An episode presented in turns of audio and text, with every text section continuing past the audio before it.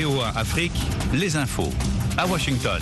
Bonjour, bienvenue dans ce nouveau bulletin d'information qui vous est présenté par Nanit Talani. Il est exactement 9h en temps universel, 10h à Kandangada et aussi Kalunda, c'est en Angola. La Guinée équatoriale organise dimanche des élections présidentielles, législatives, sénatoriales et municipales. 427 661 équato-guinéens seront convoqués à ces urnes. À 80 ans, le président Théodoro Mbassogo brigue un sixième mandat présidentiel. Il fera face à deux candidats, Andrés Essono Honda pour la CPDS et Buenaventure Monsui Assoumou du parti de la PSCD. Avec plus de 83 années, Teodoro Biangema Basogo détient le record mondial de longévité au pouvoir pour un chef d'État encore vivant hors monarchie. En République démocratique du Congo, l'armée a engagé hier jeudi deux avions Sukhoi 25 contre les rebelles du M23 qui se sont emparés ces derniers jours de nouveaux villages d'un territoire de l'est du pays. Deux avions de chasse ont bombardé et des chars ont pilonné les positions du M23 à midi, a déclaré hier par téléphone un habitant de Kibumba, localité située à une vingtaine de kilomètres au nord de la capitale provinciale Goma. Nous avons espoir, nous avançons, ajoutait une source sécuritaire. Poursuite aujourd'hui à Accra au Ghana des discussions techniques sur la coopération en matière de sécurité et de renseignement entamées hier par sept États d'Afrique de l'Ouest pour accroître leur coopération dans la lutte contre la propagation des violences djihadistes du Sahel vers les côtes du golfe de Guinée. Ces discussions visent à préparer une réunion ministérielle des pays de l'initiative d'Accra devant se tenir la semaine prochaine à une date non encore rendue publique. Les chefs d'État régionaux discuteront aussi des propositions en matière de sécurité au cours d'un sommet prévu le mardi 22 novembre selon Accra. La COP 27, la conférence sur le climat, prend fin aujourd'hui en Égypte.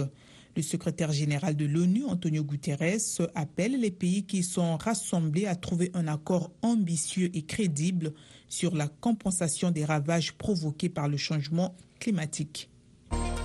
Vous êtes sur VOA Afrique, 24 heures sur 24 en République centrafricaine, à Bangui sur le 101.7 FM. Poursuivons ce bulletin avec la Russie qui dit espérer qu'un échange de prisonniers avec les États-Unis, impliquant notamment un marchand d'armes russe, Victor Bout, détenu par les autorités américaines, puisse avoir lieu.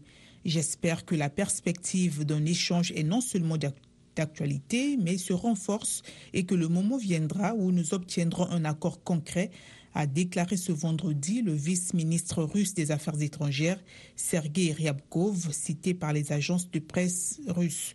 Il indique que les négociations avaient lieu de manière professionnelle via un canal spécialement dédié.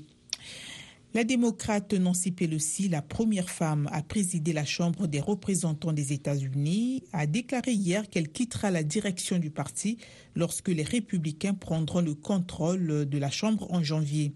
Je ne chercherai pas à être réélu à la tête du Parti démocrate lors du prochain congrès.